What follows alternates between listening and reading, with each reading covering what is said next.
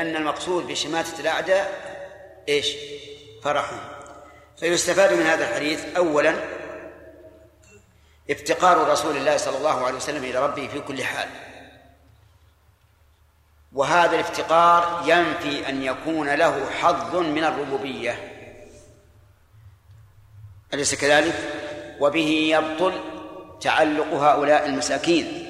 الذين يتعلقون برسول الله صلى الله عليه وسلم في كشف الشدائد وجلب المنافع وهو نفسه محتاج إلى الله عز وجل.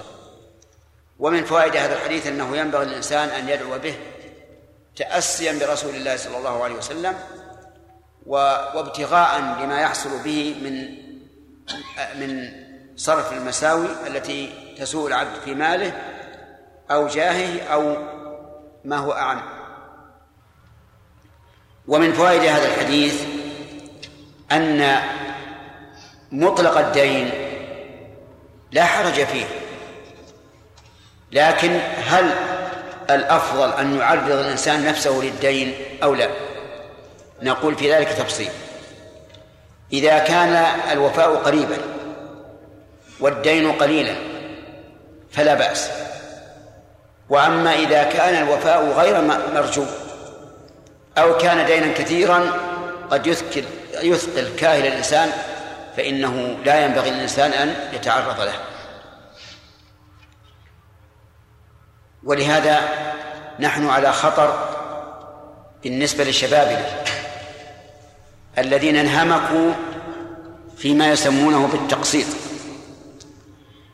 يشتري الشاب سيارة فخمة لا يركبها إلا الملوك وأبناء الملوك والوزراء وأبناء الوزراء وما أشبه ذلك وهو ليس عنده شيء. لكن تغلبه الشركات وتقول خذ هذه السيارة فخمة بمائة ألف ريال وأعطنا كل شهر من من معاشك كذا وكذا. المسكين ياخذ ياخذ هذا. يقول سهلة هذا الجزء الذي يؤخذ من معاش من معاش بسيط. لكنه سوف يندم فيما بعد إذا طالبت هذه الشركات بحقوقها. وسوف يعلم أن هذا من من أسوأ التصرف وأخطر التصرف. ولا ينبغي للإنسان أن يتهاون بالدين على كل حال. طيب. من الشيء الذي قلنا إنه إذا كان قليلا ووفاؤه قريب أن يكون على الإنسان عقيقة. ولد له ولدان. يحتاج إلى كم عقيقة؟ أربع عقائق لكن رجل موظف ولا ليس بيده الآن شيء إلا أنه يرجو أن يأتيه الراتب في آخر الشهر ويوفي سهل عليه. فهل يقترض؟ أو نقول انتظر حتى حتى تحصل الراتب ثم عق. نعم. الأول ولهذا قال الإمام أحمد رحمه الله يعق يعني المدين أو الذي عليه الدين أرجو أن يخلف الله عليه نعم. وعن بريدة رضي الله عنه قال رضي الله عنه قال سمع النبي صلى الله عليه وسلم رجلا يقول اللهم إني أسألك بأني أشهد أنك أنت الله لا إله إلا أنت الأحد الصمد الذي لم يلد ولم يولد ولم يكن له كفوا أحد فقال فقال رسول الله صلى الله عليه وسلم لقد سأل الله باسمه الذي إذا سئل به أعطى وإذا دعي به أجاب. أخرجه الأربعة وصحه ابن حبان. سمع النبي صلى الله عليه وسلم رجلا يقول اللهم إني أش... إني أسألك إلى آخره وهذا الذي سمعه الرسول عليه الصلاة والسلام إنما هو التوسل فقط ولم يذكر في الحديث ماذا سأل الرجل؟ إنما ذكر إيش؟ التوسل. يقول اللهم إني أسألك ولم يذكر المسؤول وهي حاجة الداعي بأني أشهد أنك أنت الله. ألبى هنا للمصاحبة. يعني أسألك سؤالا مصحوبا بهذه الشهادة العظيمة. بأني أشهد أي ناطقا بلساني موقنا بقلبي. بأنك أنت الله لا إله إلا أنت. وهذا شهادة له بالألوهية وانفراده بها عز وجل بقوله لا إله إلا أنت. الأحد يعني الذي لا نظير له بل هو متوحد في الكمال والجلال والعظمة والإحسان وغير ذلك. الصمد أجمع ما قيل في معناه أنه الكامل في صفاته الذي افتقرت إليه جميع مخلوقاته. أعيد.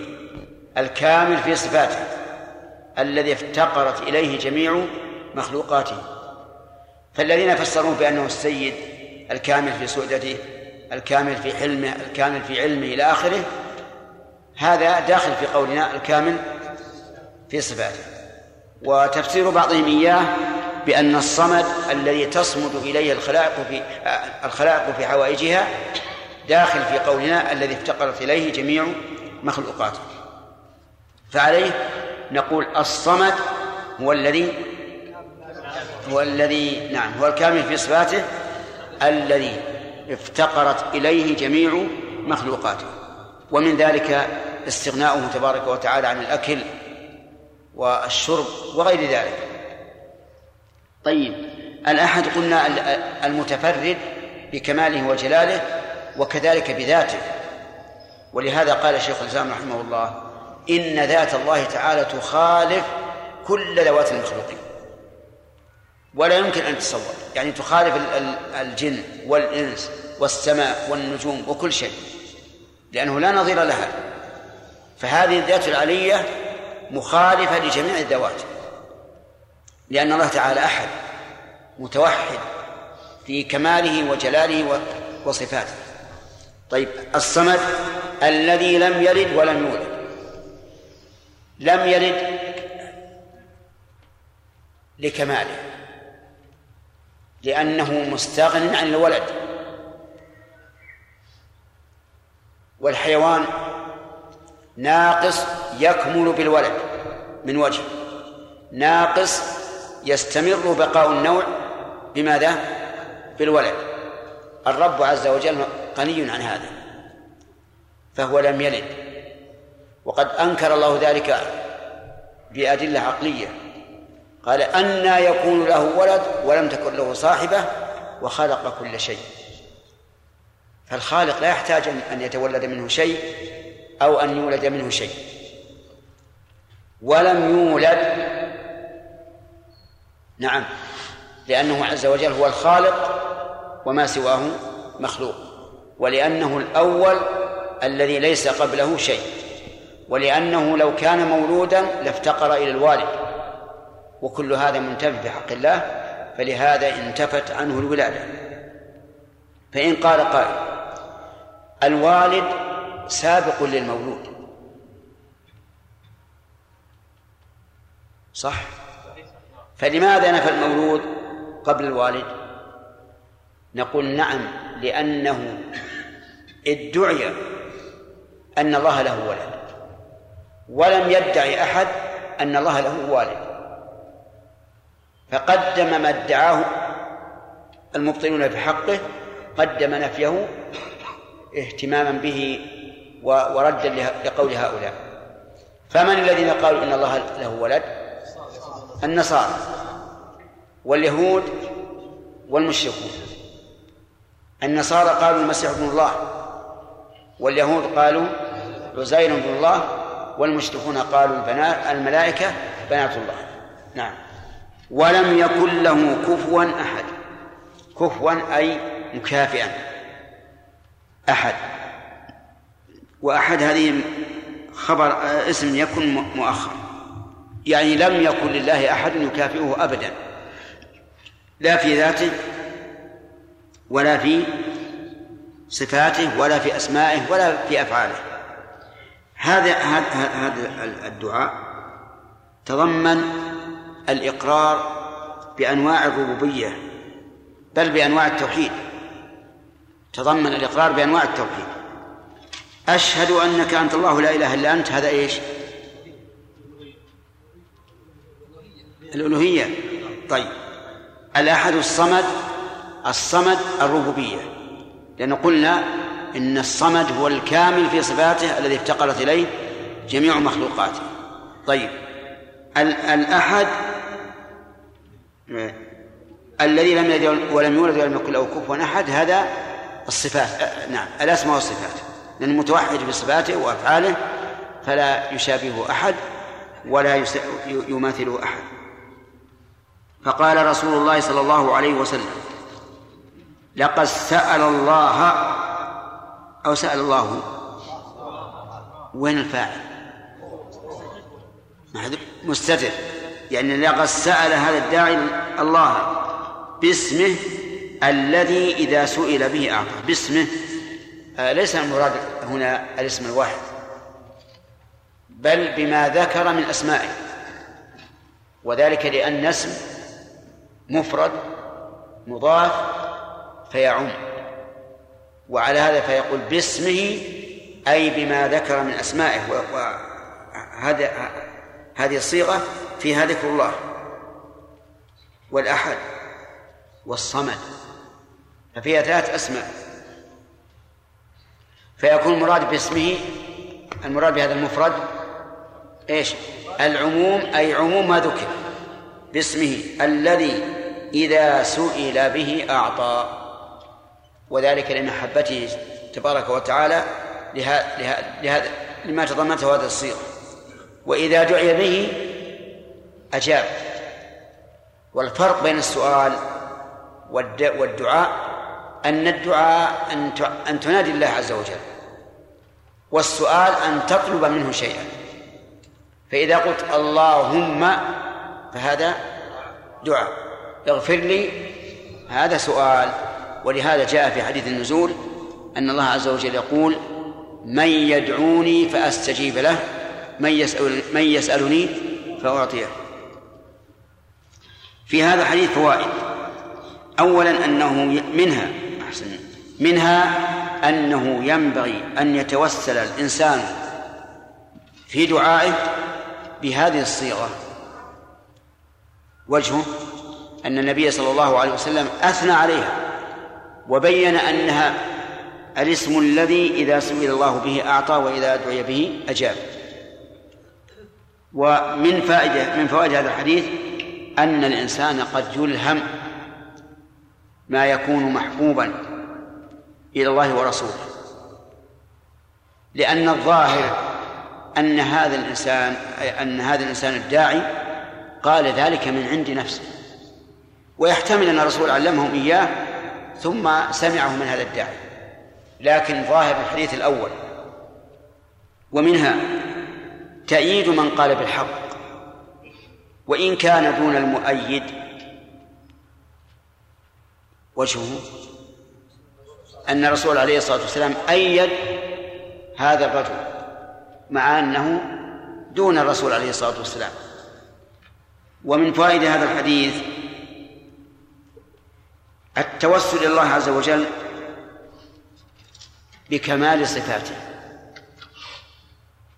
لأن كل ما ذكر من كمال الصفات ولعلكم تذكرون أننا ذكرنا في عهد قريب أنواع أنواع التوسل. طيب. ومن فوائد هذا الحديث انفراد الله تعالى بالألوهية. والأحدية والصمدية لأنه قال أنت الله لا إله إلا أنت الأحد الصمد. أما لا إله إلا أنت فواضح. وأما الأحد الصمد فلأنهما معرفان لأن المعنى أشهد أنك الأحد الصمد. فهو فهما من خصائص الرب عز وجل. ومن فوائد هذا الحديث إثبات كمال الله عز وجل أزلا وأبدا.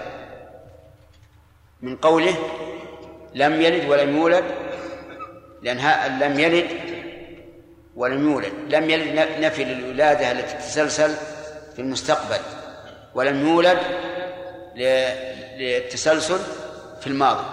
أي أن الرب عز وجل هو الأول الذي ليس قبله شيء وهو الآخر الذي ليس بعده شيء. ومن فوائد هذا الحديث آه، إثبات الصفات التي تسمى الصفات السلبية أي المنفية. من قوله لم يلد ولم يولد ولم يكن له كفوا أحد. واعلم أن الله تعالى موصوف بصفات نفي وصفات إيجاب. وأيها أكثر نعم الصفات الإيجابية أكثر لأنه كلما تعددت صفات الكمال ظهر من كمال الموصوف ما لم يكن معلوما من قبل. أما صفات النفي فإنها جاءت مجملة غير مفصلة لأن التفصيل في صفات النفي عيب غير لائق والإجمال هو الكمال. لو أنك أردت أن تعظم أميرا من الأمراء فقلت إنك أمير لا يساويك أحد في الحزم والقوة والرأي والحكمة مثلا. إيش ماذا يكون؟ هذا طيب. لكن لو قلت إنك أمير ولست ببخيل ولا جبان ولا فراش ولا كساح. نعم. ولا منظف للأسواق. إيش يقول؟ ها؟ يرى أنك عبته. يرى أنك عبته ويأمر بتأديبك. لأن هذا غير لائق. ولهذا قال العلماء من الحكمة أن الله تعالى يذكر الصفات المنفية على سبيل الإجمال أن ذلك أبلغ في إيش؟ في الكمال. طيب. لكن قد تذكر الصفات المنفية على وجه التفصيل لسبب. إما لكون السامع قد يتوهمها وإما لكون هذه الصفة المنفية قد قيلت في الله عز وجل. فمن الأول قوله تعالى ولقد خلقنا السماوات والأرض وما بينهما في ستة أيام. إيه؟ وما مسنا من لغوب. هذا نفي لصفة خاصة لكنه نفي في محله لأن السامع قد يظن أن هذه المخلوقات العظيمة تعي تعي الله عز وجل. ولكن فنفى ذلك عنه. ومثال نفي ما ادعاه المبطلون هذه الآية أو هذا هذا الدعاء لم يلد ولم يولد. فهذا نفي خاص لأنه ادعي في جانب الله عز وجل. ثم أعلم أن جميع الصفات المنفية ليس المراد بها مطلق النفي. لماذا؟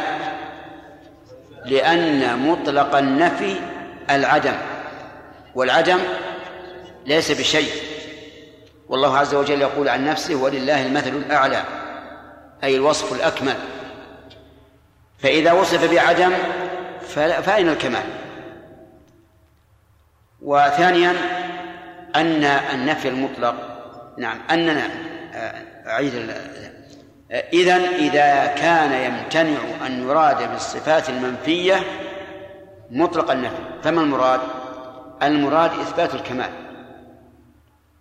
المراد إثبات الكمال فكأننا نقول وما مسنا من لغوب لكمال إيش؟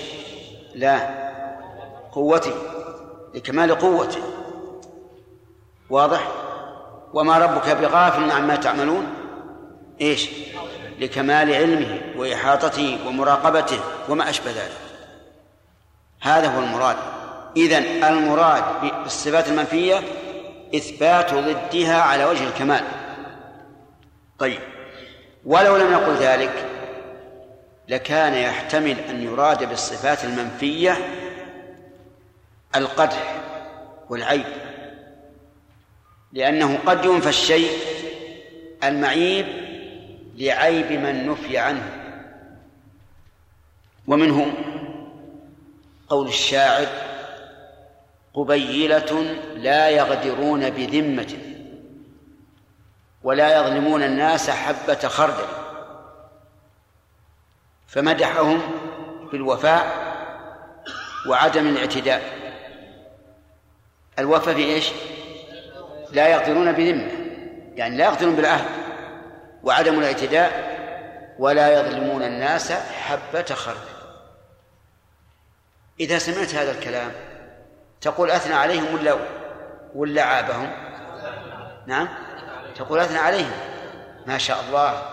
أوفياء عدلاء. لكن الواقع أنه أراد ذمهم. ويدل لهذا التصغير في أول البيت قبيلة. وكذلك أيضا قول الحماسي. لكن قومي وإن كانوا ذوي عدد ليسوا من الشر في شيء وإن هانا. يعني ما هم بها الشر. حتى لو كان هين. يعني والكثير من باب أولى.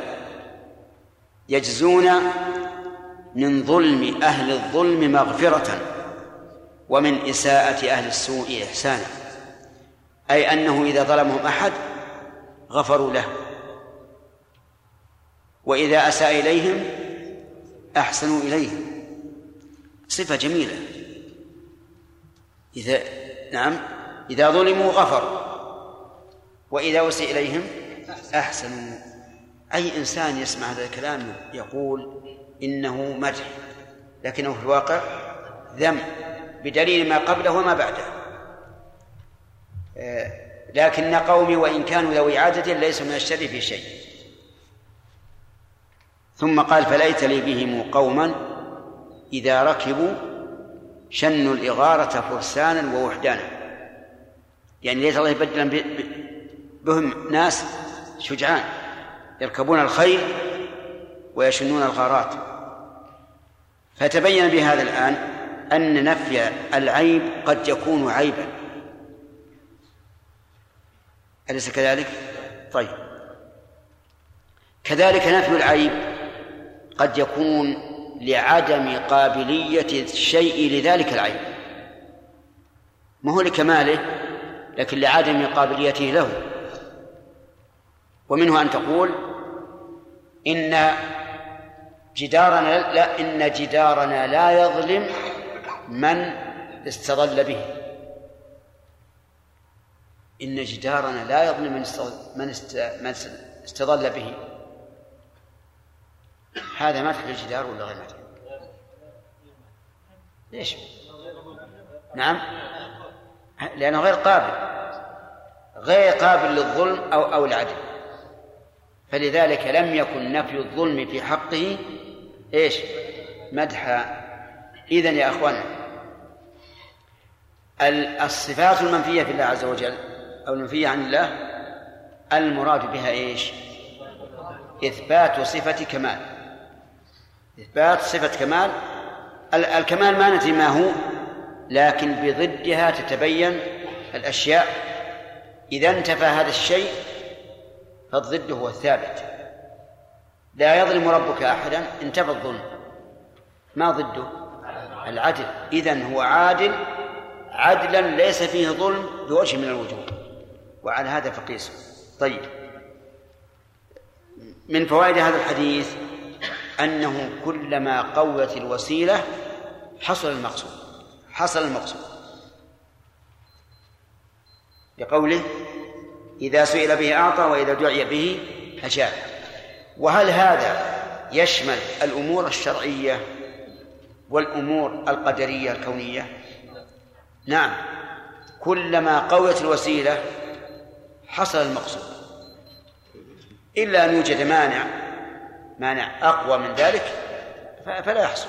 فمثلا لو قال قائل أرأيت لو كان هذا الداعي؟ أرأيت لو دعا داع بهذا الدعاء؟ وهو يأكل الحرام ويتغذى به. هل يدخل في الحديث أو لا؟ نقول لا يدخل لأن الرسول صلى الله عليه وسلم استبعد أن يجاب لمن تغذى بالحرام. فكان مطعمه ومشربه. واضح؟ وهذه قاعدة ينبغي لطالب العلم أن ينتبه لها. أن الأسباب لا تؤثر في مسبباتها حتى تنتفي موانعها. وهذه تريح حكم في كثير من الإشكالات. الأسباب لا تؤثر في مسبباتها حتى تنتفي موانع موانعها. وإن شئتم تقريب ذلك لكم ويكون على أذهانكم دائما فاذكروا أسباب المواريث وموانع المواريث.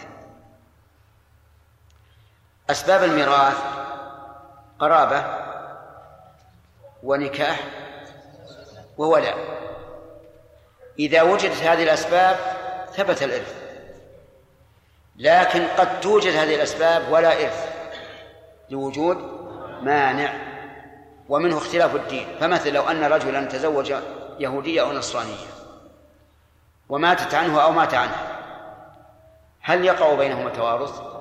لا مع أنها زوجة.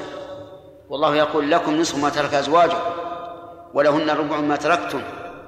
ومع ذلك نقول لا لا لا توارث بينهم لوجود لوجود المانع وهو اختلاف الدين. طيب.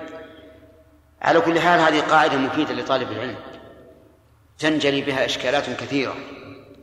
فكل الأسباب التي جعل الله تعالى أسبابا سواء كانت قدرية أم شرعية لا بد من انتفاء موانعها. وإلا فلا تكون أسبابا. نعم. وعن أبي هريرة رضي الله عنه قال كان رسول الله صلى الله عليه وسلم إذا أصبح يقول اللهم بك أصبحنا وبك أمسينا وإليك نعم وبك نحيا وبك نموت وإليك النشور. وإذا أمسى قال مثل ذلك إلا أنه قال وإليك المصير. كان الرسول عليه الصلاة والسلام يذكر الله تعالى بهذا الدعاء صباحا ومساء إلا أن الصيغة تختلف لاختلاف الزمان. فإذا أصبح يقول إذا أصبح أي دخل في الإصباح. ومتى يكون ذلك؟ بعد طلوع الفجر. بعد طلوع الفجر. طيب. يقول اللهم بك أصبح. يعني أنت الذي أبقيتنا حتى أدركنا أدركنا الصباح. هذه واحدة. بك أصبحنا باعتبار الجو والفلك. فالذي أتى بالإصباح من؟ الله. والذي أبقى أبقى الإنسان إلى الصباح. الله. إذن فيكون معنى قول بك أصبحنا باعتبار بقاء الإنسان إلى إلى الصبح وباعتبار الإتيان بالإصباح. يقول الله عز وجل قل أرأيتم إن جعل الله عليكم الليل سرمدا إلى يوم القيامة؟ من إله غير الله يأتيكم بليل تسكنون فيه. وقال عز وجل فالق الإصباح. إذا بك أصبحنا لها معنى تشمل معنيين هما إبقاء الإنسان إلى الصباح والإتيان بالصباح. طيب. يعني لولا أنت ما بقينا إلى الصباح ولولا أنت ما جاء الإصباح. وبك أمسينا نقول مثله. وبك نحيا وبك نموت. أيضا حياة الإنسان في الصباح أو في المساء أو فيما بين ذلك بمن؟ بالله عز وجل. لولا إمداد الله لك بالغذاء والهواء واللباس ما بقيت أبدا. فبقاؤك بالله عز وجل وكذلك بك وبك نموت. أنت الذي تميتنا فإن قال قائل لو قتل الإنسان فنقول حتى إذا قتل. من أخرج روحه؟ الله عز وجل. وكم من إنسان أصيب بحادث مميت ومع ذلك يبقى. فالموت بيد الله والحياة بيد الله. وبك وإليك النشور. الآن الج...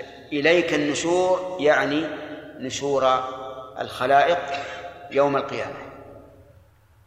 تنشر إلى الله وتحشر الله عز وجل. وذكر النشور هنا مناسب. وذلك لأن الإنسان إذا أصبح فقد بعث من موت. قال الله تعالى وهو الذي يتوفاكم بالليل بالليل ويعلم ما جرحتم بالنهار ثم إيش؟ يبعثكم فيه ليقضى أجل مسمى. فكان ذكر النشور هنا مناسبا تماما. وإذا أمسى قال مثل ذلك إلا أنه يقول بك أمسينا وبك أصبحنا وبك نموت وبك نحيا وإليك المصير. المصير المرجع. لأن آخر آخر النهار كآخر دنيا الإنسان. يكون مقبلا على موت النوم أو على وفاة النوم على الأصح. وهذا يشبه مصير الإنسان إلى ربه تعالى عند موته في هذا الحديث فوائد أولا أولا أنه أنه ينبغي الإنسان أن يدعو بهذا الدعاء صباحا ومساء تأسيا بمن؟ برسول الله صلى الله عليه وسلم وابتغاء لثواب الله بهذا بهذا التأسي وثناء على الله عز وجل بأن الأمور بيده تبارك وتعالى. ومن فوائد هذا الحديث أن الإصباح والإمساء بيد الله وأن الحياة والموت بيد الله وأن النشور بيد الله وأن المصير إلى الله عز وجل وبيد الله أيضا.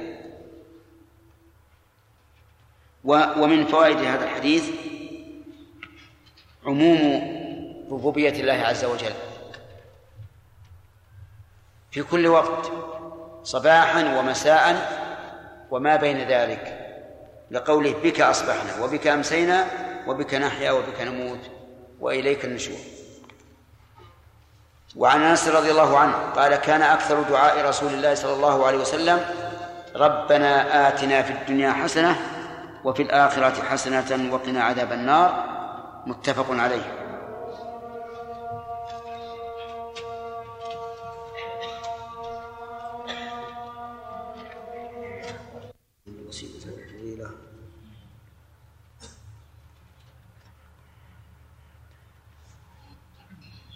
نعم.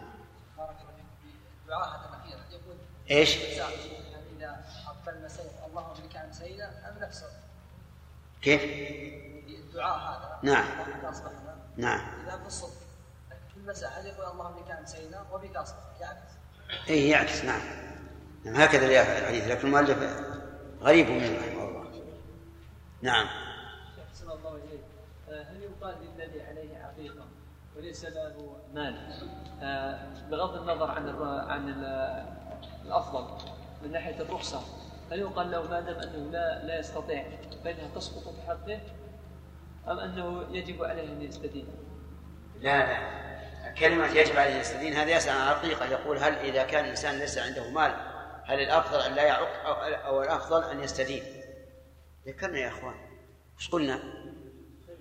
إذا كان يرجو يرجو الوفاء وعن قرب ما في مانع. ليس الأفضل يعني من ناحية يعني الآن هو يقول أنا لا أريد أن أستدين فهل تسقط عليه بذلك؟ هذا ينظر إذا كان فقيرا فهي تسقط. وإذا لم يكن فقيرا فإنها لا تسقط. يعني يؤجلها فقط هذا في الواقع ليس بفقير لكن يقول أنا أؤجلها حتى يأتي الراتب. لأنه عارف أن الراتب سوف يقضي حاجته. نعم.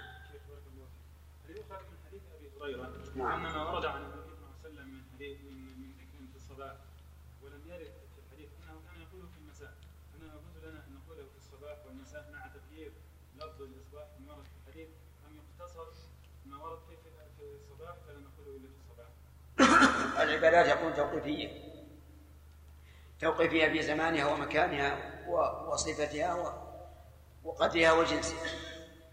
فإذا جاء هذا الذكر في الصباح فإنه يقتصر على الصباح. وإذا جاء في الصباح والمساء يؤخذ بهذا وهذا. وإذا جاء في المساء يقتصر على المساء.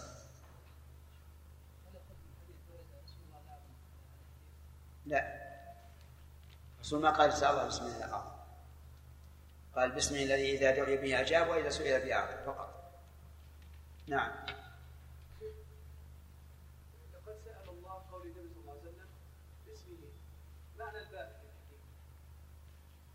البال المصاحب. نعم. ويجوز أن تكون للتعدية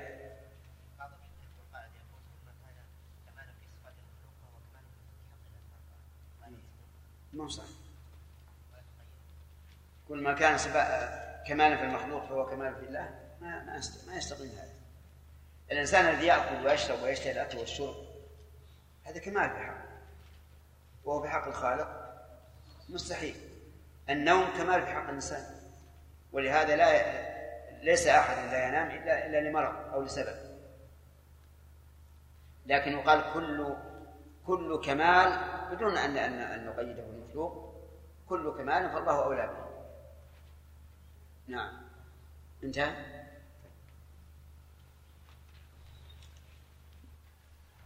طيب من فوائد الحديث؟ نعم. لا ما شاء لا أنا قصدي فوائد حديث أبي هريرة في الواقع. في, شيء ما شاء. أن من فوائده أن المشور إلى الله وأن المصير إلى الله وهذا واضح. يقول كان أكثر دعاء رسول الله صلى الله عليه وسلم ربنا آتنا في الدنيا حسنة وفي الآخرة حسنة وقنا عذاب النار. آه، لا يخفى علينا جميعا أن قول القائل ربنا آتنا يعني نداء. وقول آتي بالمد بمعنى أعطي. وهو ينصب مفعولين الأول ناء والثاني حسنة أما قوله وقي فهل الفعل هو الواو والقاف أو الواو عاطفة؟ الجواب الواو عاطفة والقاف هي الفعل القاف هي الفعل لأنها من وقع. وإذا صيغ من وقع فعل الأمر وجب حذف حرف العلة. وهي الواو في أوله والألف في آخره. فتقول في وقع قي. وفي وعى وفي وفاء في. و ولذلك لو قال لك قائل ما وزن آه، عي من وعى ما وزنها؟ عي. وزن عي عي؟ طيب وما وزن قي؟ عي. في؟ عي. تعرفون الميزان يا الميزان الصرفي معروف أن الكلمات تقابل بميزان على على نعم بميزان مكون من الفاء والعين واللام. هذا هو الأصل. فتقول وزن ضرب فعل. وزن سمع فعل. وزن يفرح يفعل. وزن يضرب يفعل. هذا هذا الميزان طيب. إذا قي فعل أمر على وزن عي. قنا عذاب النار. في هذا الحديث أن الرسول عليه الصلاة والسلام يكثر من هذا الدعاء. لقوله كان أكثر دعاء الرسول. وفي كلام شيخ الإسلام رحمه الله في منسكه ما يفيد أن النبي صلى الله عليه وسلم يختم به الدعاء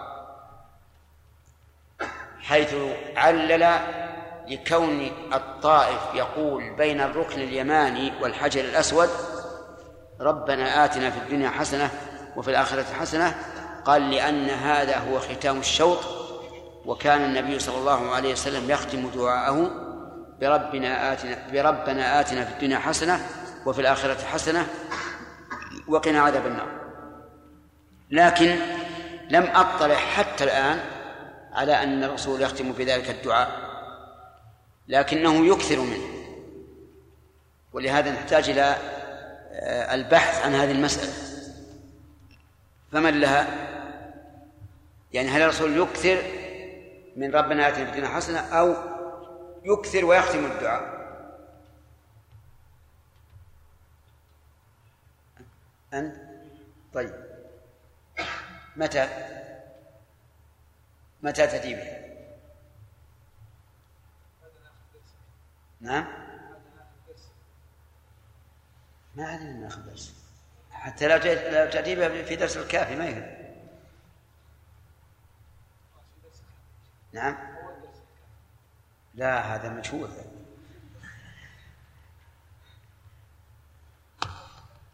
الليل الليلة السبت الأحد الاثنين الثلاثاء الأربعاء أي ليلة؟ طيب بارك الله طيب. يقول ربنا آتنا في الدنيا حسنة. الدنيا هي هذه الدار التي نحن الآن نعيش فيها. ودنيا اسم تفضيل. مذكره. إيش؟ أدنى. كعليا مذكرها أعلى. قصوى مذكرها أقصى. إذا دنيا اسم تفضيل. فما معنى الدنو الذي هو اسم تفضيل في هذا؟ نقول له له معنيان. المعنى الأول التقدم. لأنها أدنى من الآخرة من حيث الزمن. والمعنى الثاني من الدناءة. لقول الله تبارك وتعالى وللآخرة خير لك من الأولى. ولقوله تعالى بل تؤثرون الحياة الدنيا والآخرة خير وأبقى. فهذه الدنيا وصفت بهذا الوصف لهذين السببين. أولا لقربها والثاني ليش؟ لدنوها أي نقصها. فهي ناقصة عن الدار الآخرة حتى أن الرسول عليه الصلاة والسلام قال لموضع صوت أحدكم في الجنة خير من الدنيا وما فيها. موضع الصوت حوالي متر.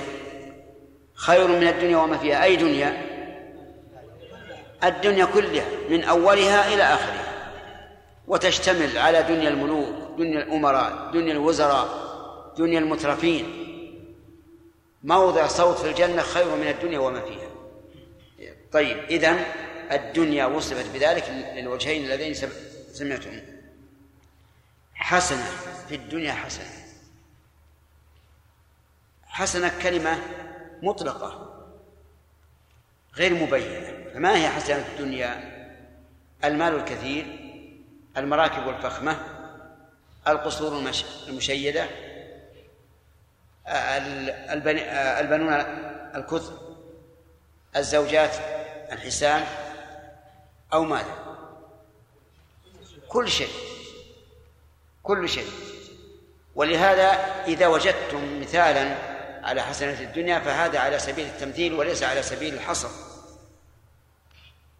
كل ما يستحسن في الدنيا فهو داخل في قوله في الدنيا حسن طيب في الآخرة سميت آخرة لأنها متأخرة الزمن ولأنها آخر مرحلة للخلق.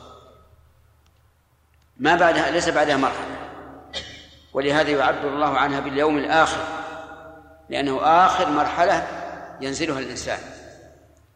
وقول في الآخرة حسنة ما هي حسنة الدنيا؟ ما هي حسنة الآخرة؟ الجنة تمام. وبدخول الجنة ينجو الإنسان من النار.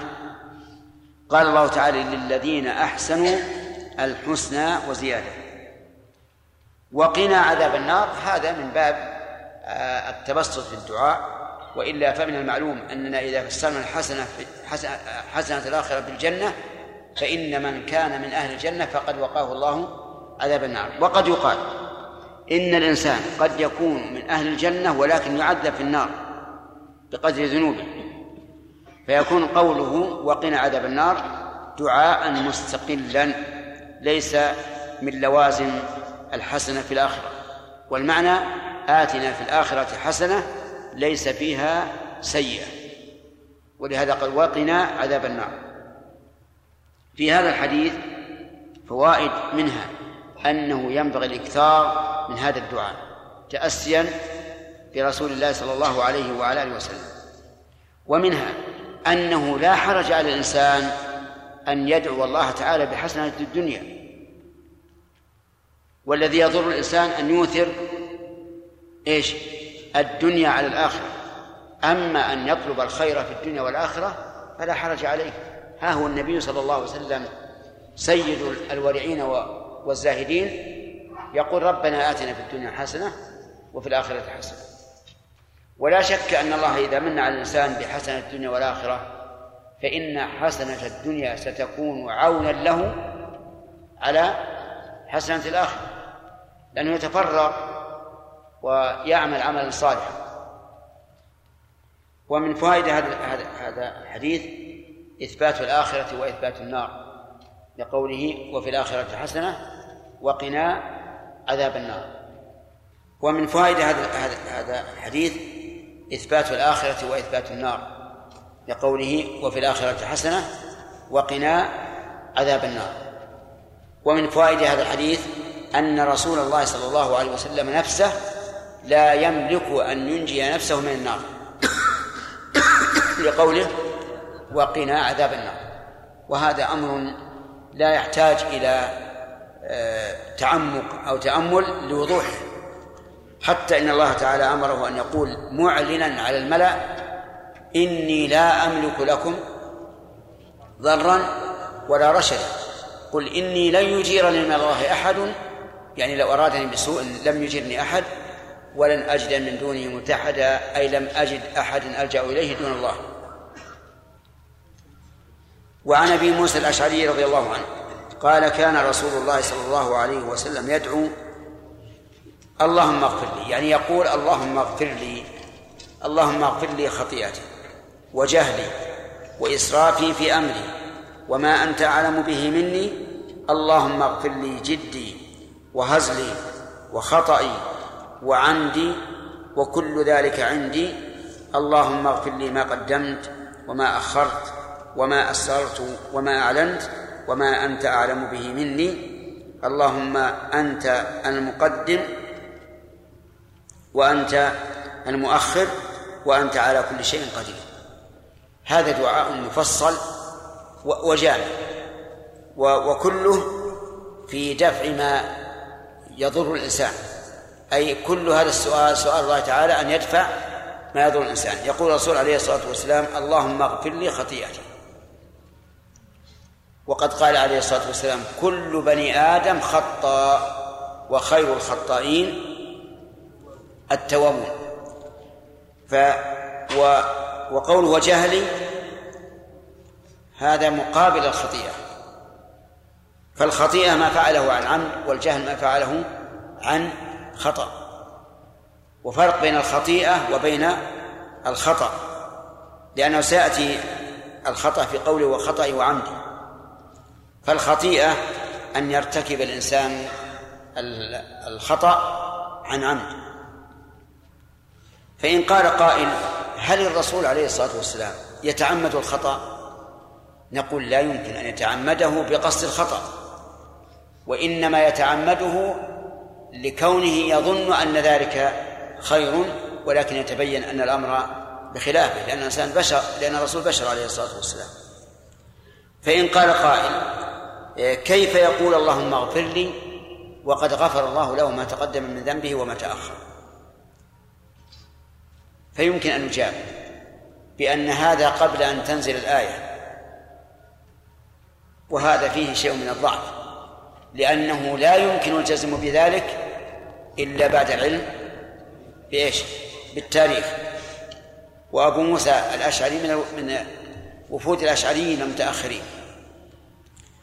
ولكن يقال جواب أحسن من ذلك وهو أن دعاء الرسول عليه الصلاة والسلام بالمغفرة من جملة أسباب مغفرة الله عز وجل. فيكون الله تعالى وعده بأن يغفر له ما تقدم من ذنبه وما تأخر بأسباب ومنها أن يستغفر الله عز وجل. كما أن الله قال إن الله وملائكته يصلون على النبي ثم قال يا أيها الذين آمنوا صلوا عليه. قد يقول قائل ما الفائدة من صلاتنا عليه وقد أخبرنا الله بأنه يصلي عليه؟ نقول من أسباب صلاته عليه؟ إيش؟ أن ندعو له بذلك. وعلى هذا فلا منافاة. وقوله خطئي خطيئتي وجهلي أي ما فعلته عن جهل. لأن الرسول لا يعلم الغيب وقد يفعل الشيء يظنه صوابا فيكون خطأ إلا أنه يفرق بينه وبين غيره بأنه إيش؟ لا يقر على الخطأ. نعم وجهل وإسرافي في أمري. إسرافي الإسراف مجاوزة الحد. والأمر هنا بمعنى الشأن. أي إسرافي في كل شؤونه وهذا من كمال صفاته عليه الصلاة والسلام أنه يكره الإسراف ويسأل الله تعالى أن يغفر له ما أسرف. والإسراف كما سمعتم مجاوزة الحد والإنسان بشر قد يتجاوز الحد في مأكله أو مشربه أو ملبسه أو مسكنه أو مقاله أو فعاله. الإنسان معرض لهذا وإسرافي في أمري وما أنت أعلم به مني. ما أنت أعلم به مني؟ كيف يمكن أن أن نقول إن الله أعلم بك منك في أفعالك. نقول نعم. الله أعلم. لأن علمه بما فعلت لا لا ينسى. وعلمي أنا بما فعلت أنسى ولا لا؟ أنسى. وإلا فمن المعلوم أن ما لم أفعله لا أؤاخذ به لكن ما فعلته فقد أنساه. وحينئذ أكل علمه إلى من؟ إلى الله عز وجل. فالرسول عليه الصلاة والسلام يقول ما أنت أعلم به مني ليس المراد الذنب في المستقبل. لأن الذنب في المستقبل لا مؤاخذة فيه. المراد الذنب الماضي الذي قد يكون الإنسان نسيه فيسأل الله أن يغفر ما هو أعلم به منه. واللهم اغفر لي جدي وهزلي وخطئي وعمدي. هذا الذكر سيكون فيه إشكالات. أولا جدي الجد ضد إيش؟ ضد الهزل وهو ما قصده الإنسان بلفظه أو بفعله. بلفظه أو بفعله لأن الإنسان قد يلفظ لفظا يكون مازحا هازلا وقد يفعل فعلا يكون هازلا مازحا وقد يكون جادا في ذلك. فالمراد بالجد هنا ضد الهزل بدليل أيضا أنه عطف عليه قوله وهزلي. فإن قال قائل وهل الهزل يؤاخذ به الإنسان؟ نعم يؤاخذ به الإنسان. أحيانا يكون الهزل من كبائر الذنوب وأحيانا يكون الهزل من من مخ يعني مما يخرج الإنسان من, من الإيمان. أليس كذلك؟ لو هزل بشيء من آيات الله. أو بشيء من أحكام الله أو بشيء من صفات الله أو بالله عز وجل ماذا يكون؟ يكون كافرا. نعم. طيب. ما وجه سؤال النبي صلى الله عليه وسلم؟ أن يغفر الله عز وجل له خطأه مع أننا نعلم أن الخطأ لا يؤخذ عليه الإنسان. ما وصلنا الخطأ بارك الله فيك. طيب يا شيخ ما وصلنا الخطأ بارك الله فيك. بالنسبة للدعاء ما وصلنا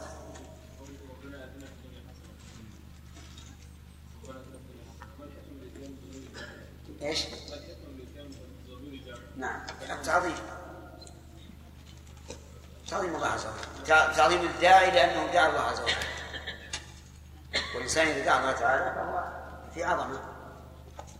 باعتبار المدعو. فهنا يعني حقيقة تكون تكون يكون التعظيم باعتبار المخاطب. وقد يريد الداعي قد يريد ربنا اتنا في الدنيا حسنه معشر المؤمنين جميعا. نعم. يلا فؤاد. إيش؟ وما مر علينا هذا؟ مر علينا. راجع راجع الأشرف. نعم.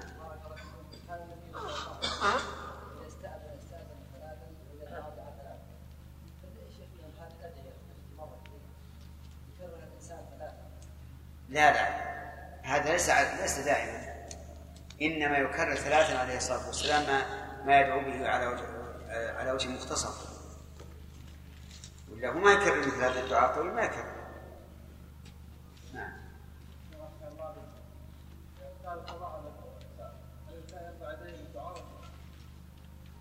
سبق سبق لنا ذلك. سبق لنا ذلك. راجع الأشرطة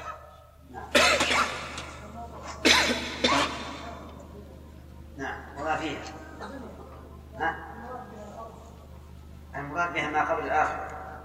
يعني منذ خلق الله آدم أو قبل بعد لا لا الأرض رسول خلق أهل الأرض. إيه دنيا الأرض. معنى سليم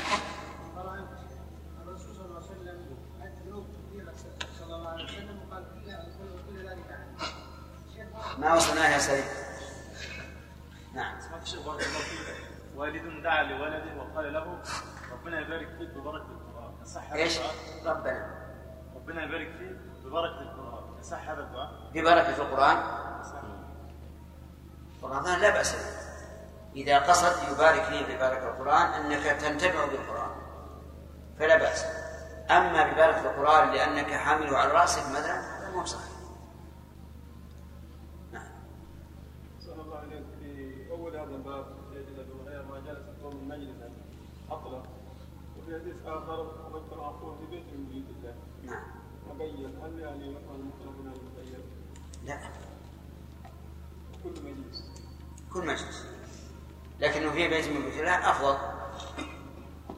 ولذلك كان ثوابهم أعظم. نعم. بعد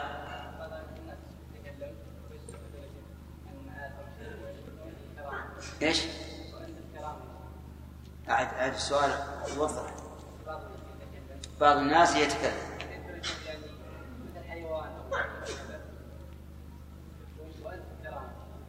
تكرم يعني. لا بأس إذا كان إذا كان يتحدث عن شيء ينبغي أن لا يتحدث به عند عند عند صاحبه يقول تكرم ما في بأس.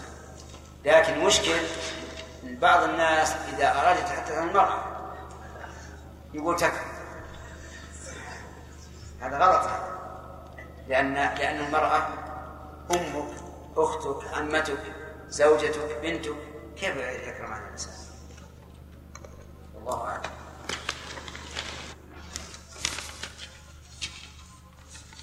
وهذا خالد الحميدي خالد الحميدي نعم. يقول بالنسبة لحديث اللهم إني أعوذ بك من غلبة الدين إلى آخره. هذا الحديث من مسند عبد الله بن عبد بن العاص وليس من مسند عبد الله بن عمر. رجعت راجعت في رجعت في ذلك إلى سنن النسائي آه، تحفة الأشراف آه، السلسلة الصحيحة صحيح الجامع الصغير. بارك الله فيك. جيد. إذا نصحح عن عبد الله بن عمرو وليس عن عبد الله بن عمر.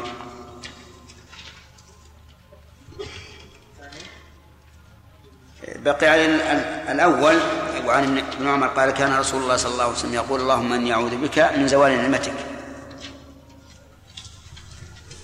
خلاف قاعدة المؤلف حيث يقول في العادة وعنه. إذا نصحح وعن عبد الله بن عمرو. كان رسول الله صلى الله عليه وسلم يقول اللهم إني أعوذ بك من غلب الدين.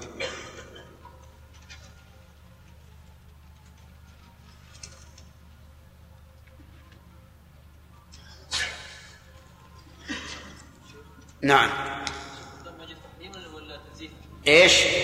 ما يجوز تحريما ولا تنزيها؟ ما يجوز تحريمه تنزيها يمكن البنت ما تخالف. لكن يضمن الإنسان عمته ولا أخته قد تكون شابة جميلة. نعم. بسم الله الرحمن الرحيم. الحمد لله والصلاة والسلام على رسول الله. اللهم صل المصنف رحمه الله تعالى عن أبي هريرة رضي الله عنه قال كان رسول الله صلى الله عليه وآله وسلم يقول اللهم حديث أبي موسى.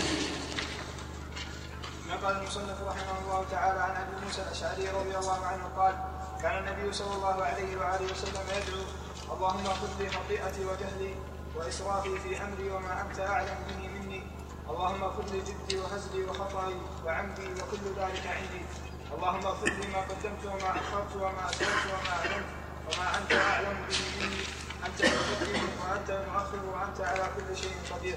متفق عليه. بسم الله الرحمن الرحيم. سبق الكلام على أول هذا الحديث وقبله أيضا أحاديث. ما معنى هذا الدعاء؟ اللهم بك أصبحنا وبك أمسينا. محمد.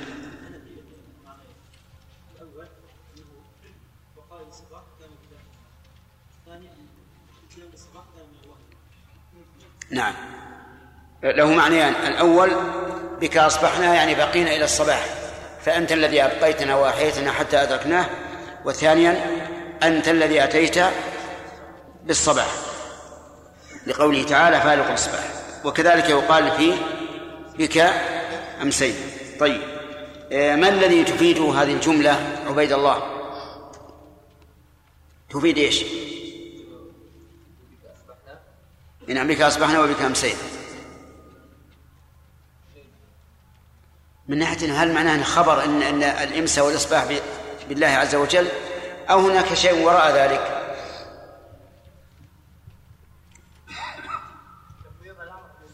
نعم تفويض أمر الله وأن الأمر كله بيد الله عز وجل طيب في في الإصباح يقول إليك النشور وفي المساء يقول إليك المصير ما المناسبة؟ نعم. من وفاة النوم. كما ينشر الناس من قبورهم في الحياة الآخرة. وأما المصير؟ نعم. بآخر حياة الإنسان حيث يكون مرجعه إلى الله عز وجل. طيب. أما حديث أبي موسى فتكلمنا على أوله أيضا. اللهم اللهم اغفر خطيئتي وجهلي الله سامي العقيل. خطيئتي وجهلي وش معناه؟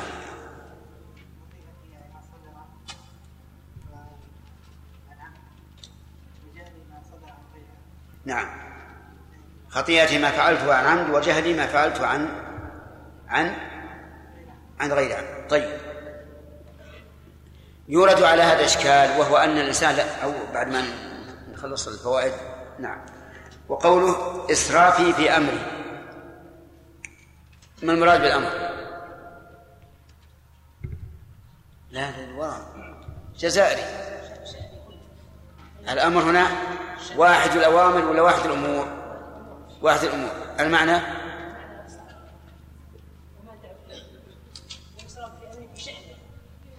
في شأن كله. من مأكل ومشرب وملبس. أحسنت. تمام. قوله وما أنت أعلم به مني كيف يكون الله أعلم بك من نفسك؟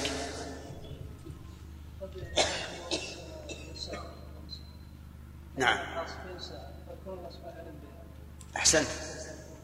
المستقبل ما في شك أن الله أعلم به لكن لكنه لا يطلب منه من الله تعالى أن يغفره أن يغفره لأنه ما وقع من شيء من العبد شيء. لكن في الماضي كما قلت يعني أن الله تعالى قد يكون عالما بما لا تعلم به أنت لكونك إيش؟ نسيته وهذا يقع كثيرا. هل منا أحد يعلم كيف عصى الله؟ يعني يعني يعلم متى عصى الله عز وجل في كل وقت؟ أبدا. نسينا ونسينا كثيرا. نبدأ الدرس الآن. اللهم اغفر لي جدي وهزلي وخطأي وعمدي اغفر لي جدي الجد هو ضد الهزل. يعني ما يفعله الإنسان حقيقة والهزل ما يفعله هزلا ومزحا وما أشبه ذلك.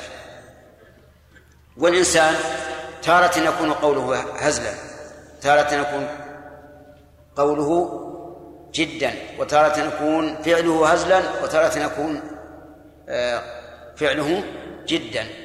لو أنك أشرت بشيء بعصا مثلا تريد أن تضرب به شخصا تمزح. صار هذا إيش؟ هزلا. ولو أنك ضربته صار جدا. والإنسان يفعل هذا مرة وهذا مرة. وقد يزل في هذا وهذا. ولهذا سأل النبي صلى الله عليه وسلم ربه أن يغفر له الجد والهزل. وخطئي وعمدي. الخطأ والعمد هنا إيش هو؟ الخطأ يعني ما أخطأ به الإنسان وهو كقوله تعالى ربنا لا تؤاخذنا إن نسينا أو أخطأنا. فإن قال قائل كيف يسأل الرسول عليه الصلاة والسلام أن الله تعالى يغفر له خطأه مع أن الله تعالى قال ربنا لا تؤاخذنا إن نسينا أو أخطأنا فقال الله قد فعلت. فما الجواب؟ قلنا الجواب عن هذا من وجهين. أولا قد يكون هذا الدعاء قبل نزول الآية. لأن الآية كما تعلمون مدنية. وقد يكون هذا من أجل أن الإنسان قد يفعل الخطأ مع تقصير في معرفة الصواب. وهذا يقع كثيرا بمعنى أن الإنسان يتهاون ولا يحتاط ولا يعني يبحث بعمق عن معرفة الخطأ من الصواب فيكون بذلك مقصر عمدي ما فعلته عن إيش؟ عن عمد وهنا نقول كيف نقول إن عمدي عن ما فعلته عن عمد؟ مع ان فسرنا اغفر لي خطيئتي وجهلي بأن الخطيئة ما فعله عن عمد. والجمع إما أن يقال إن باب الدعاء لا بأس أن تكرر فيه الكلمات بمعنى واحد وإما أن يقال الخطأ في الأول هو ترك الواجب. وفي الثاني فعل المحرم الذي يخطئ به الإنسان كثيرا. وكل ذلك عندي هذا إقرار واعتراف من العبد بأن كل هذه الأشياء التي سأل الله أن يغفر لها يغفرها له كلها عنده. والإقرار بالذنب بالنسبة لله عز وجل هو دعاء. الإقرار بالذنب بالنسبة لله دعاء. يعني أنت إذا اقررت عند الله عز وجل فإنك إذا اقررت بذنبك فكأنك تدعوه كقوله صلى الله عليه وسلم في الدعاء الذي علمه أبا بكر رضي الله عنه قال قل اللهم إني ظلمت نفسي ظلما كثيرا. هذا اعتراف بالذنب. وحقيقته أنك تدعو الله عز وجل أن أن يعفو عنك ما ظلمت به نفسك. اللهم اغفر لي ما قدمت وما أخرت وما أسررت وما أعلنت وما أنت أعلم به مني.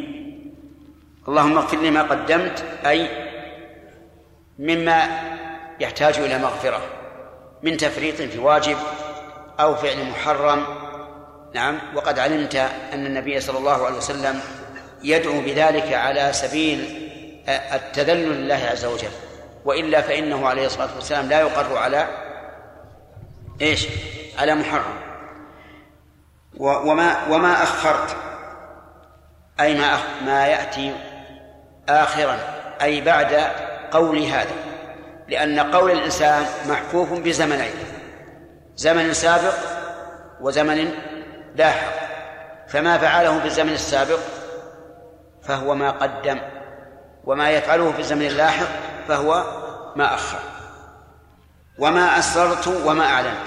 أيضا ما يفعله الإنسان إما أن يفعله سرا وإما يفعله علنا. ولا شك أن ما فعله جهرا أشد عند الله تعالى مما فعله سرا. وهذا باعتبار الذنوب والمعاصي. فإن من أسر بالذنب ليس كمن أعلنه. الثاني أشد وأقبح والعياذ بالله. طيب وما أنت أعلم به مني؟ هذه مع الأول مكررة لكن كما قلنا إن الدعاء لا بأس فيه من لا بأس فيه من التكرار. وما أنت أعلم به مني أي مما فعلت. أنت المقدم وأنت المؤخر. أنت المقدم للأشياء وأنت المؤخر للأشياء. كم من شيء يتوقع الإنسان أن يقع ثم يتأخر وكم إنسان لا يتوقعه الإنسان وكم من شيء لا يتوقعه الإنسان ثم يأتي. فالمقدم هو الله. يقدم ما شاء ويؤخر ما شاء. مثلا يقدم فوز إنسان ويؤخر فوز إنسان. يقدم حياة إنسان ويؤخر حياة إنسان. يقدم موت إنسان ويؤخر موت إنسان. فالأمر كله بيده عز وجل. وأنت على كل شيء قدير سبق لنا معناه أن الله تعالى على كل شيء قدير يفعله بلا عجز وأن هناك صفتين متقاربتين متشابهتين وهما القدرة والقوة. فالله عز وجل على كل شيء قدير وضد القدرة وهو قوي على كل شيء وضد القوة الضعف وبينا شواهد ذلك من القرآن. في هذا الحديث فوائد. أولا آه، فضيلة الدعاء بهذا. لوجهين. الأول ما يحصل به من فائدة للإنسان والثاني التأسي بإيش؟ برسول الله صلى الله عليه وعلى آله وسلم. ومن فوائد هذا الحديث أن النبي صلى الله عليه وسلم قد يقع منه الخطأ. ولهذا طلب المغفرة. فإن قال قائل لعل النبي صلى الله عليه وسلم قصد بذلك التعليم وأنه لم يقع منه الخطأ فالجواب هذا خلاف الظاهر لأنه لو قصد التعليم لقال استغفر الله تعالى من الخطايا أو قولوا اللهم اغفر لي خطيئتي طيب. ويرد أيضا على هذا بأن الله تعالى صرح بأمر, بأمر رسوله صلى الله عليه وسلم أن يستغفر لذنبه وللمؤمنين. فقال فاعلم أنه لا إله إلا الله واستغفر لذنبك وللمؤمنين والمؤمنات. طيب. إذن لو قال قائل إذا قررت هذا فما الفرق بين النبي وغيره؟ فالجواب الفرق بين النبي وغيره من عدة أمور. أولا النبي لا يمكن أن يقع منه الشرك إطلاقا. ثانيا لا يمكن أن يقع منه التكذيب. ثالثا لا يمكن أن يقع منه ما يخل بالشرف والأخلاق الفاضلة. رابعا أنه لا يقع منه شيء من الكبائر إلا عن اجتهاد. ثم يمن الله عليه بالتوبة. رابعا خامسا أنه لو قدر أنه حصل منه صغيرة من الصغائر فإنه لا يقر عليها. لا بد أن ينبه لها وأن يقلع عنها. أما غيره فكل هذا يمكن في حقه. وكفى بذلك شرفا للأنبياء عليهم الصلاة والسلام أن يكونوا منزهين عن مثل هذه الأمور. ومن فوائد هذا هذه هذا الحديث أن الإسراف عرضة للعقوبة لقوله وإسرافي في أمري. ويدل لذلك أن الله تعالى قال كلوا واشربوا إيش؟ ولا تسرفوا إنه لا يحب المسرفين. فأمر بحفظ الحفظ حفظ النفس والإبقاء عليها ونهى عن الإسراف. والإسراف كما شرحناه هو مجاوزة الحد. ومن فوائد هذا الحديث إثبات أن الله تعالى أعلم بالإنسان من نفسه. لقوله وما أنت أعلم به منه والإنسان إذا علم بذلك فسوف يستحيي من الله تعالى. أن يجده في محل نهاه عنه أو يفقده في محل أمره به. ما دمت تعلم أن الله يعلم حالك. السرية والجهرية فإنك لا بد أن تستحي من الله عز وجل.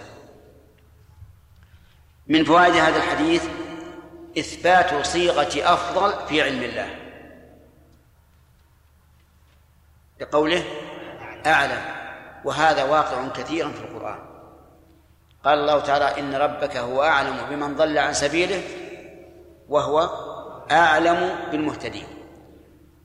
والعجب الذي لا ينقضي أن بعض العلماء عفى الله عنا وعنهم قالوا أعلم بمعنى عالم لأن اسم التفضيل يستلزم المشاركة أو الاشتراك بين المفضل والمفضل عليه في أصل المعنى. وإذا أثبتت ذلك صار هذا نوعا من الشرك. ولهذا يفسرون أعلم في القرآن بإيش؟ بعالم. وهذا من الخطأ المحض. الخطأ المحض من جهتين. الجهة الأولى أن هذا في الحقيقة إبطال لما دل عليه القرآن. والقرآن نزل باللغة العربية واللغة العربية تفرق بين أعلم وعالم. ثانيا أنك إذا جعلت أعلم بمعنى عالم فقد أثبتت العلم لله ولغيره على حد سواء لأن الله عالم ونحن أيضا عالمون. قال الله تعالى وتلك الأمثال نضربها الناس وما يعقلها إلا العالمون.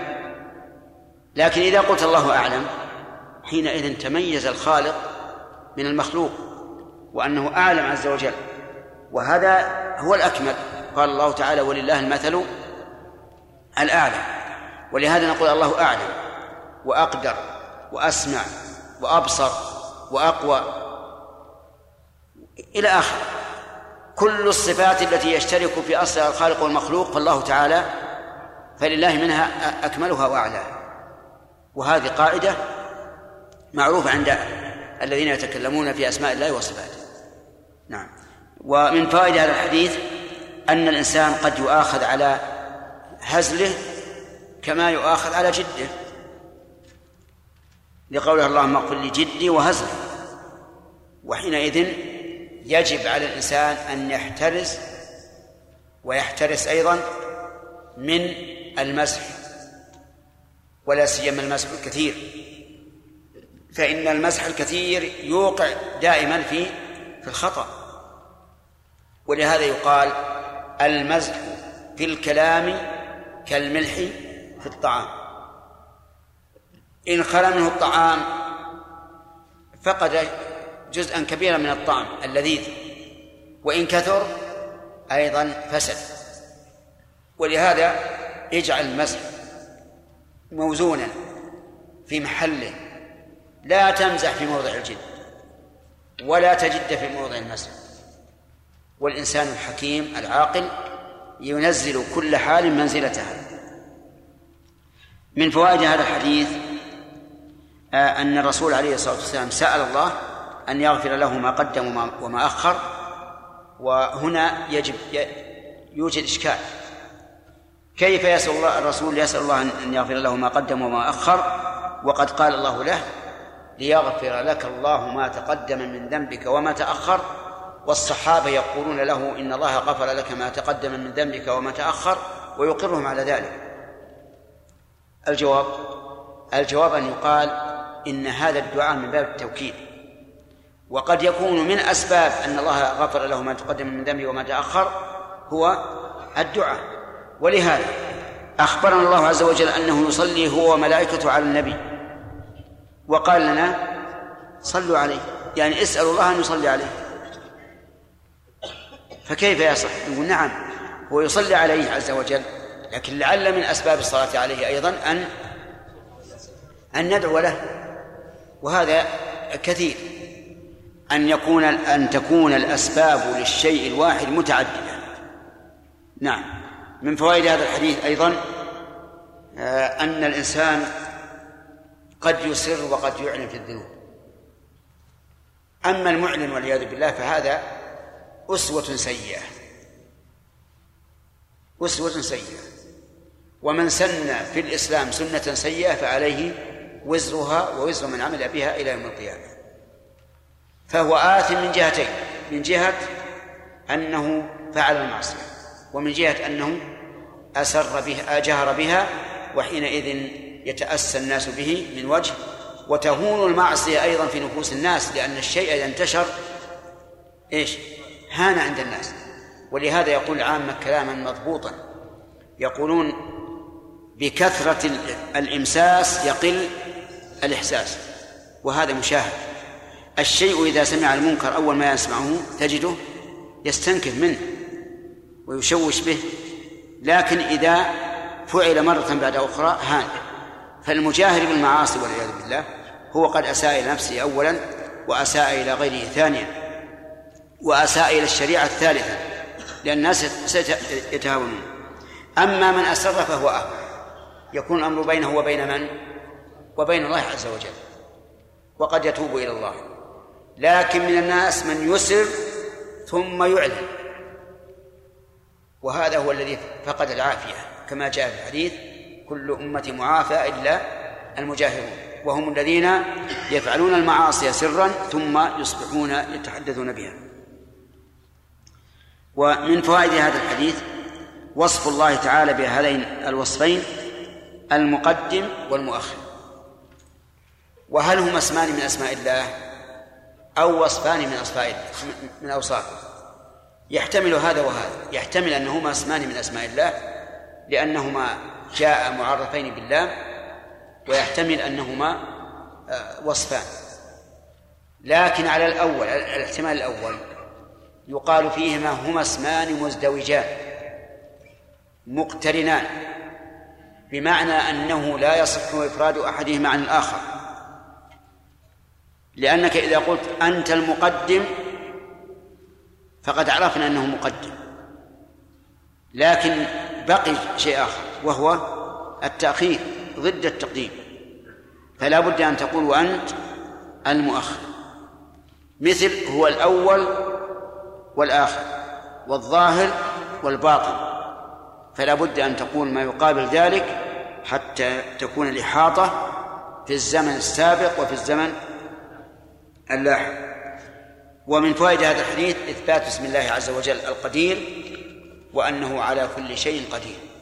وسبق لنا البحث في هذه المسألة وبيان أن قول بعض الناس إنه على ما يشاء قدير إنه غير سديد ولا ينبغي وأنه يوهم معنى فاسدا وهو مذهب أهل الاعتزال الذين يقولون إن الله لا يشاء أفعال العباد وإذا لم يشاءها فليس قادرا إلا على ما يشاء وحينئذ لا يكون قادرا على أفعال العباد فلا يقدر أن يهدي ضالا ولا أن يضل مهتديا.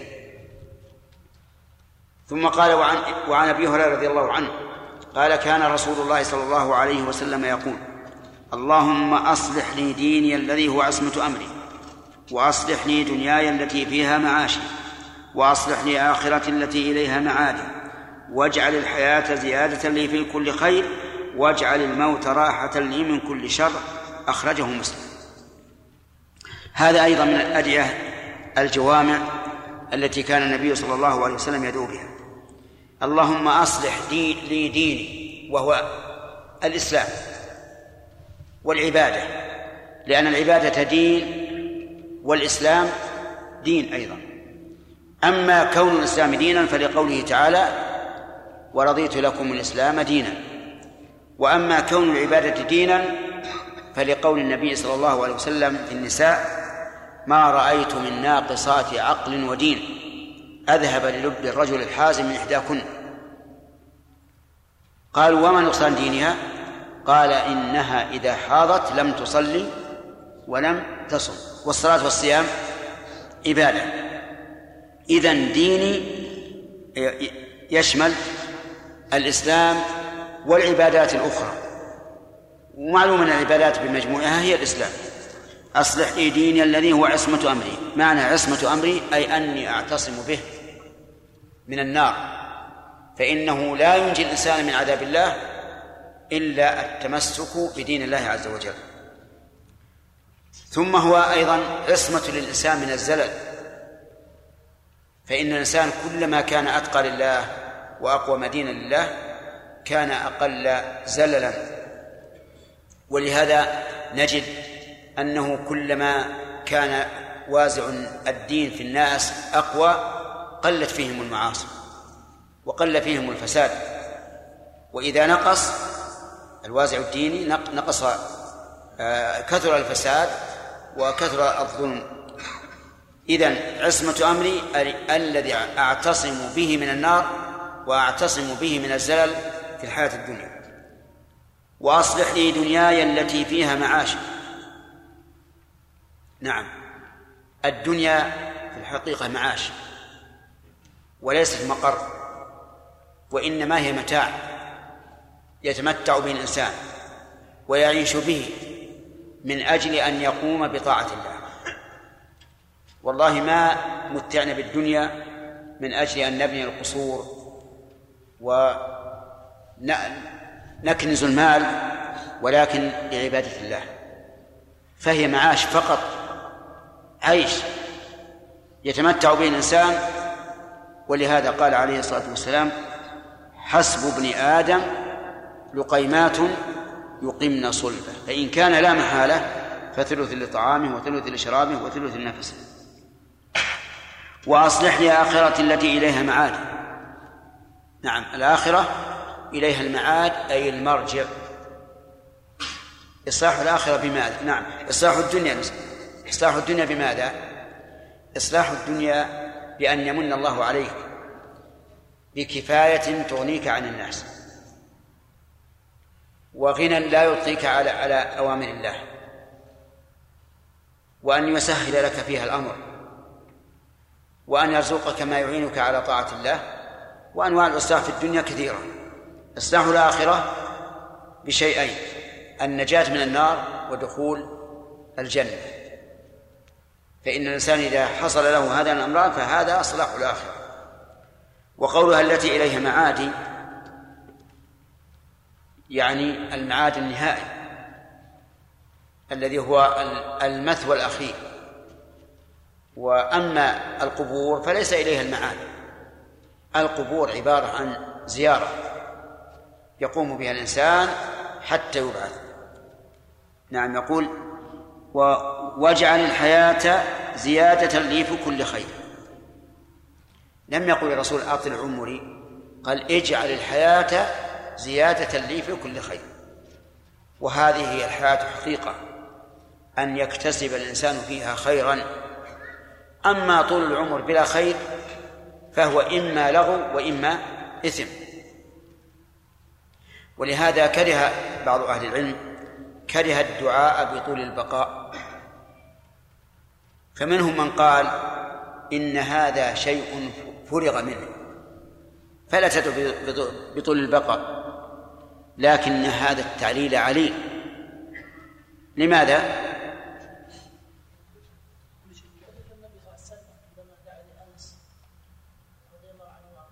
لا هذا خاص. لكن لأن كل شيء فرغ منه حتى الرزق. لو قلنا إن الشيء إذا فرغ منه فلا يدعى به لقلنا أيضا لا تدعو الله تعالى بعلم نافع. لأن هذا إيه فرغ منه. إن كان الله كتبك عالما فأنت عالم. ولا ولا تدعو الله بالرزق لأن هذا أيضا فرغ منه. ملك الملك الموكل بالأرحام يؤمر بكتب الرزق والأجل. والعمل والشقي والسعيد. لكن وجه الكراهة هو أن طول البقاء قد يكون شرا. قد يكون شرا شر الناس من طال عمره وساء عمله. ولهذا إذا دعوت بالبقاء لأحد فقيدها قل أبقاء أطال الله بقاءك على طاعته. أطال الله بقاءك على طاعته. أو ما أشبه ذلك من الكلام. ولهذا الرسول قال اجعل الحياة زيادة لي في كل خير. ولا شك أن المؤمن كلما ازدادت إيمانه كلما ازدادت أيامه في طاعة الله فإنه خير له. كم من إنسان بقي أياما بعد غيره واكتسب بها درجات كبيرة فاق بها من سبقه واجعل الموت راحة لي من كل شر. يعني إذا أمتني فاجعل في موتي ذا في موتي مصلحة وهي الراحة من كل شر. ومن ذلك الفتن. الفتن والشبهات التي تعتري القلوب. والشهوات التي تعتري الإرادات وفي الحديث إن أردت بعبادك فتنة فاقبضني إليك غير مفتون. في هذا الحديث فوائد منها ما سبق أنه ينبغي الإنسان الدعاء بهذا الحديث بهذا الدعاء لسببين. الأول ما فيه من الفائدة العظيمة العائدة للإنسان والثاني التأسي برسول الله صلى الله عليه وسلم. ومن فوائد هذا الحديث أن الدين أهم شيء على الإنسان لأن النبي صلى الله عليه وسلم بدأ به. ولهذا إذا أردت أن تدعو الله لشخص بصلاح بصلاحه قل أصلح الله لك الدين والدنيا. فابدأ بالدين لأنه إذا صلح الدين صلحت الدنيا. دليل ذلك قول الله تعالى من عمل صالحا من ذكر أو أنثى أو مؤمن فلنحيينه حياة طيبة ولنجزينهم أجرهم بأحسن ما كانوا يعملون. فذكر الله له جزاءين جزاء في الدنيا وجزاء في الآخرة. وذكر العلماء عن السلف رحمهم الله أنهم يقولون لو يعلم الملوك وأبناء الملوك ما نحن فيه يعني من راحة البال وطمأنينة القلب وانشراح الصدر لجالدون عليه بالسيوف. ومن فوائد هذا الحديث أن الدين عصمة للإنسان.